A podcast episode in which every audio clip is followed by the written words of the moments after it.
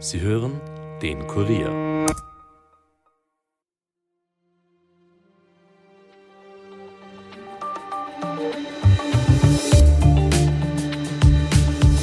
Am heutigen Freitag hat der zweite Prozesstag gegen den ehemaligen Bundeskanzler Sebastian Kurz von der ÖVP stattgefunden. Dem früheren Spitzenpolitiker wird vorgeworfen, vor dem sogenannten Ibiza-Untersuchungsausschuss falsche Angaben gemacht zu haben, nämlich zu den Vorgängen rund um die Staatsholding ÖBAG. Mitangeklagt ist Kurz früherer Büroleiter Bernhard Bonelli. Der Prozessauftakt am Mittwoch hat doch sehr überraschend geendet. Die Erstangeklagte Bettina Klatz-Kremsner erhielt nämlich eine Diversion. Sie war einst ÖVP-Vizeparteiobfrau sowie Casinochefin. Am heutigen Freitag hat dann Kurz erstmals vor Gericht Stellung genommen. Dabei ging es unter anderem auch um die bekannten Ich liebe meinen Kanzler und Kriegst eh alles, was du willst, Chats. Im heutigen Podcast hört die Kurier Innenpolitikchef Martin Gebhardt, der den heutigen Prozesstag für uns analysiert. Mein Name ist Caroline Bartosch. Es ist Freitag, der 20. Oktober 2023 und ihr hört den Daily Podcast des Kurier. Herzlich willkommen. Heute ist der zweite Tag der Verhandlung. Es ist der Tag, an dem ich an der Reihe bin. Das bedeutet, ich werde heute die Möglichkeit haben, dem Richter meine Sicht der Dinge darzulegen. Ich bitte Sie um Verständnis, dass ich aus Respekt vor dem Gericht das im Gerichtssaal machen werde und nicht vorab bei den Medien. Aber das Verfahren ist ohnehin medienöffentlich. Also Sie sind alle willkommen und können sich auch selbst ein Bild machen von meinen Aussagen und von meiner Sicht der Dinge. Mit diesem knappen Statement hat sich Sebastian Kurz heute vor Prozessbeginn an die Medien gewandt. Er hat heute erstmals vor Gericht seine Sicht der Dinge dargelegt. Kurz wird ja von der Wirtschafts- und Korruptionsstaatsanwaltschaft, kurz WKStA, vorgeworfen, im Ibiza-Untersuchungsausschuss falsch ausgesagt zu haben. Am ersten Prozesstag hat er auf nicht schuldig plädiert. Wie der heutige Prozesstag abgelaufen ist, wie kurz die berühmt gewordenen Chatnachrichten zwischen ihm und Thomas Schmidt versucht hat zu erklären und wie es jetzt weitergeht, erklärt uns gleich Kurier-Innenpolitikchef Martin Gebhardt. Davor aber noch kurz eine andere wichtige Meldung des heutigen Tages. Wie heute bekannt wurde, ist der zuletzt suspendierte Sektionschef im Justizministerium Christian Pilnacek tot. Er ist am heutigen Freitag leblos aufgefunden worden. Justizministerin Alma Sadic hat sich in einer der APA übermittelten Stellungnahme erschüttert gezeigt und Pilnacek einen, Zitat, fachlich äußerst versierten Juristen, der mit seiner Expertise einen großen Beitrag zur Weiterentwicklung der Straflegistik geleistet hat, genannt. Pilnacek war aufgrund diverser Vorwürfe im Februar 2021 suspendiert worden. Er hatte dem damaligen Kabinettschef im Finanzministerium per Chatnachricht geraten, Rechtsmittel gegen eine von der Wirtschafts- und Korruptionsstaatsanwaltschaft vollzogene Hausdurchsuchung im Finanzministerium sowie Dienstaufsichtsbeschwerde gegen die zuständigen Sachbearbeiter zu erheben. Weiters hatte sich Pilnacek erkundigt, wer den damaligen Finanzminister Gernot Blümel, ebenfalls von der ÖVP, auf seine Beschuldigtenvernehmung vorbereitet. Wie mehrere Medien berichten, wurde Pilnacek noch in der Nacht von Donnerstag auf Freitag als Geisterfahrer und alkoholisiert von der Polizei angehalten. Bei der Kontrolle sollen ihm sowohl Führerschein als auch der Autoschlüssel abgenommen worden sein. Anschließend dürfte ihn eine weitere Person abgeholt haben. Später wurde er schließlich tot aufgefunden. Die genauen Umstände sind allerdings noch nicht geklärt. Die Todesnachricht zu Pilnacek hat heute auch im laufenden Strafprozess gegen Ex-Kanzler Sebastian Kurz und dessen Kabinettschef Bernhard Bonelli für Betroffenheit gesorgt. Kurz hat am Rande des Prozesses heute gesagt, Zitat, ich bin bestürzt, ich habe gestern Abend noch mit ihm telefoniert. Bei mir im Studio ist jetzt Kurier Innenpolitikchef Martin Gebhardt, um mit mir noch etwas genauer über den heutigen Prozesstag zu sprechen. Hallo Martin. Hallo. Martin, heute war Prozesstag 2 äh, im Prozess von Sebastian Kurz, unter anderem ihm. Ähm, heute hatte er die, das erste Mal die Möglichkeit, sich zu allem, was passiert ist, vor Gericht zu äußern. Wie ist denn dieser Prozesstag heute abgelaufen? Naja, es war an und für sich ein sehr intensiver Prozesstag. Sebastian Kurz wird sich vielleicht an seine Befragung im U-Ausschuss erinnert haben, denn der Richter hat ihn wirklich sehr genau immer wieder befragt, wollte viel wissen von ihm und das ist wirklich also mehrere Stunden durchgegangen. Mhm.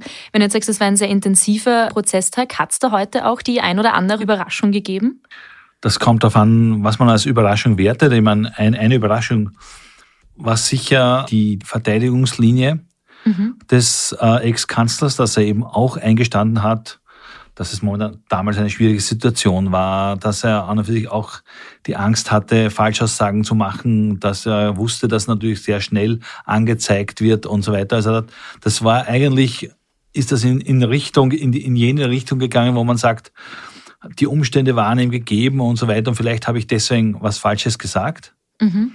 Andererseits hat er aber dann schon gesagt, nein, insgesamt war seine Aussage richtig und hat sich zum Beispiel nicht auf das Angebot eingelassen, damals bei der Befragung einen Aussagenotstand gehabt zu haben. Bleiben wir ganz kurz bei diesem Wort Aussagenotstand. Du hast es jetzt gerade schon erwähnt, kurz angedeutet, was es damit auf sich hat, aber vielleicht kannst du das noch ein bisschen genauer erklären, was denn jetzt ein Aussagenotstand genau bedeuten würde. Nein, Aussagenotstand ist, dass man äh, zum Beispiel in Bezug auf eine Urausschussbefragung zugibt, dass man etwas Falsches gesagt hat, aber das auch damit erklärt, dass man nicht jemand anderen belasten, jemand anderen blamieren wollte, dass es einen bestimmten Grund gegeben hat, mhm. warum man so geantwortet hat. Bekannt geworden ist der Aussagenotstand eigentlich durch ein Verfahren gegen Oberstaatsanwalt Hans Fuchs, der sich bezüglich einer Befragung im Urschuss auf diesen Aussagenotstand berufen hat und da auch dann freigesprochen worden ist. Und man hat immer schon im Vorfeld gedacht, also der Richter, dass der natürlich für den schon etwas Besonderes wäre, das in diese Richtung zu treiben und dann wäre der Prozess auch relativ, relativ rasch vorbei gewesen. Aber Aussagenotstand würde bedeuten, dass äh, Sebastian Kurz zugibt, dass er was Falsches gesagt hat. Und das, muss ich ehrlich sagen, war auch im Vorfeld nicht zu erwarten, dass er es tut und er tut es ja auch nicht. Mhm, genau, wie du gerade schon gesagt hast, er hat gesagt, nein, das möchte ich nicht, weil es war keine Falschaussage, aber er hat zugegeben, dass er ähm, sich vielleicht nicht ganz so gut darauf vorbereitet hat, dass er sich vielleicht besser ausdrücken hätte können. Und das war ja schon ein Novum eigentlich für ihn, weil bis jetzt hat es immer geheißen, nein, ich habe mir nicht zu Schulden kommen lassen, oder? Genau, es war ein Novum, es war an und für sich äh, schon zu sagen, die Umstände zu erklären, wie, was, wo passiert ist. Es geht einfach darum auch, um darzulegen, ich habe auf keinen Fall bewusst falsch ausgesagt. Mhm. Das ist ja auch in seiner Gegenäußerung, jetzt in seinem Verantwortungsschreiben zur, zum Strafantrag zu finden.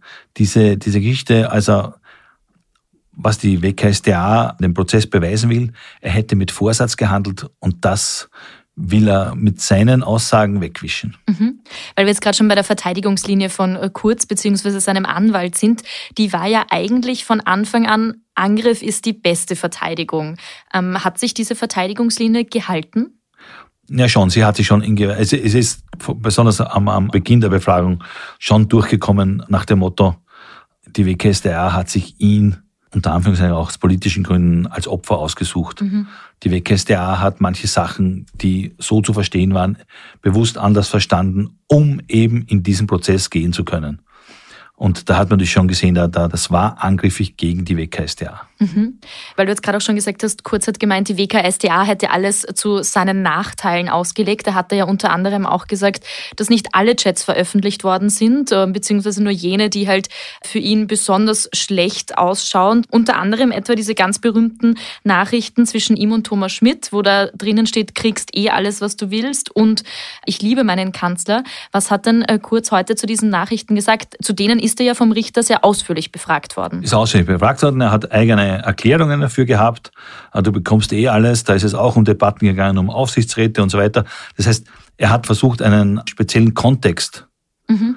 zu, dazu und an und für sich aufzuzeigen, aus seiner Warte, dass diese Chats nichts direkt mit dieser Aussage und mit dieser Bestellung zum Generaldirektor der ÖBAG zu tun haben, sondern auch mit anderen Sachen zu tun haben.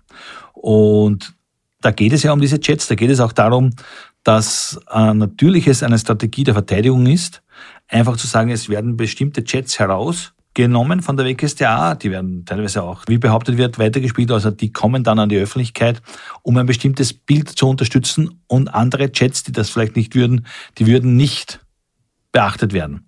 Diese Linie ist natürlich auch deswegen da, weil es ja auch im, im, beim Prozess gegen Heinz-Christian Strache diesen Vorwurf gegeben hat, dass einfach entlastende Chats nicht herangezogen worden sind, um einen Fall zu beurteilen. Mhm.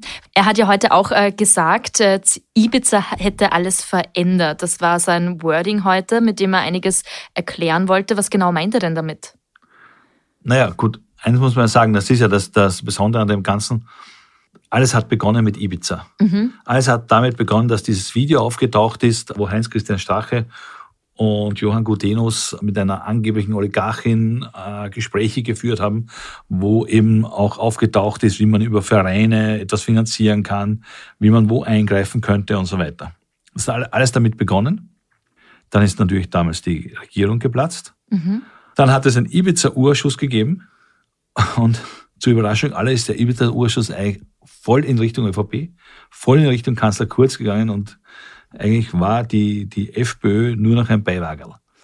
Ibiza hat insofern alles ge geändert, weil Ibiza natürlich herangenommen wurde, um bestimmte Sachen genauer zu verfolgen. Nehmen wir den Casagas, Casinos, Bestellung, Siedler und so weiter. Das heißt, Ibiza war irgendwie der Auslöser, dass eben auch plötzlich Politiker von der WKStA genauer unter die Lupe genommen worden sind. Und deswegen hatte Kurz ja auch ein bisschen Angst, oder? Das hast du ja vorher schon angesprochen, weil Ibiza Hat er zumindest eben, heute gesagt. Mhm, genau, weil dann quasi auch teilweise die Hausdurchsuchungen stattgefunden Genau. haben und Co. Genau, genau, genau. Jetzt haben wir schon ganz kurz über die Chats zwischen Sebastian Kurz und Thomas äh, Schmidt gesprochen. Er hat sich ja auch generell zu der Beziehung heute von den beiden geäußert. Wie hat er denn die heute dargestellt? Er stellt sie auf jeden Fall nicht so eng dar, wie sie eigentlich von der WKStA dargestellt, auch aufgrund der Chats, auch aufgrund von Entscheidungen und so weiter. Also da versucht er schon eine gewisse Distanz aufzubauen.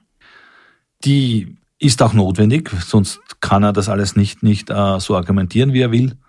Aber man wird ja sehen, wie Thomas Schmidt, wenn er dann im Zeugenstand äh, aussagen muss, das Ganze beurteilen wird. Ja, Du hast es gerade schon angesprochen, Thomas Schmidt soll ja als erster Zeuge aussagen. Das ist der Wunsch, ja. genau. Ähm, was wird man denn, also was gibt es denn da zu erwarten?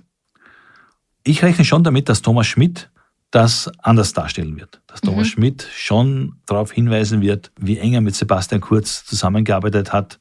Er muss ja auch seine Aussagen bei der WKStA in einem anderen Fall, ich meine, er ist hat äh, fast über 14 Tage lang damals einvernommen worden. Die Linie muss ja glaubwürdig sein. Deswegen ist es ja auch, wie ich schon in einem anderen Podcast gesagt habe, für Thomas Schmidt ein schwieriger Tag, wenn er als Zeuge einvernommen wird. Er wird sich viele Fragen auch des Verteidigers von Dings gefallen lassen müssen. Und er muss, vor allem aufpassen, dass er nicht irgendwo abgleitet oder irgendwo die Unwahrheit sagt und dann vielleicht deswegen seinen Grundzeugenstatus nicht bekommt. Wann ist denn damit zu rechnen, dass äh, Thomas Schmidt in den Zeugenstand gerufen wird? Weil am Montag, am dritten Prozesstag, muss ja jetzt mal Bernhard Bonelli Rede und Antwort stehen. Wie geht's denn dann weiter? Naja, ähm, am Montag wird wahrscheinlich bekannt gegeben werden, wann die nächsten Verhandlungstage sind. Und ich rechne damit, dass gleich am ersten Verhandlungstag Thomas Schmidt im Zeugenstand auftreten wird. Mhm. Bleiben wir noch ganz kurz beim heutigen Verhandlungstag. Äh, Die Fragen des Richters hat Sebastian Kurz ja mm, sehr ausführlich, teilweise auch sehr emotional beantwortet.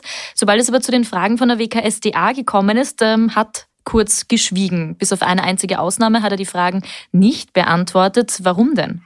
Naja, das ist, das zieht sich eigentlich jetzt schon durch, weil das hat auch bei Dina Glatz-Kremsner keine Fragen der WKStA beantwortet. Schon in anderen Prozessen hat es das gegeben, dass die Fragen der WKStA nicht beantwortet worden sind. Das ist auch ein Zeichen des Misstrauens gegenüber der WKStA. Die WKStA hatte mir sogar kurz angeboten, dass der Richter ja eingreifen kann, wenn er glaubt, dass es untergriffige Fragen sind und so weiter. Aber dieses Misstrauen ist so tief, dass dann diese Strategie gewählt wird. Aber eigentlich könnte man ja sagen, so hätte Kurz zumindest die Möglichkeit, seine Sicht der Dinge auf die Fragen darzulegen. Ist es dann wirklich schlau, das zu machen? Naja, er hat seine Sicht der Dinge auf die Fragen des Richters dargelegt. Mhm. Das ist ohnehin ein ganz ein wichtiger Part. Aber da will man nicht, dass über Fragen Mhm. bestimmte Tendenzen manifestiert werden. Also das, das ist die, sich praktisch in den Fragen so wiederfinden, dass man da- da bei Antworten gar nicht ordentlich ausweichen kann oder gar nicht ordentlich dagegenhalten kann. Und deswegen wird diese Strategie gewählt, die möglich ist.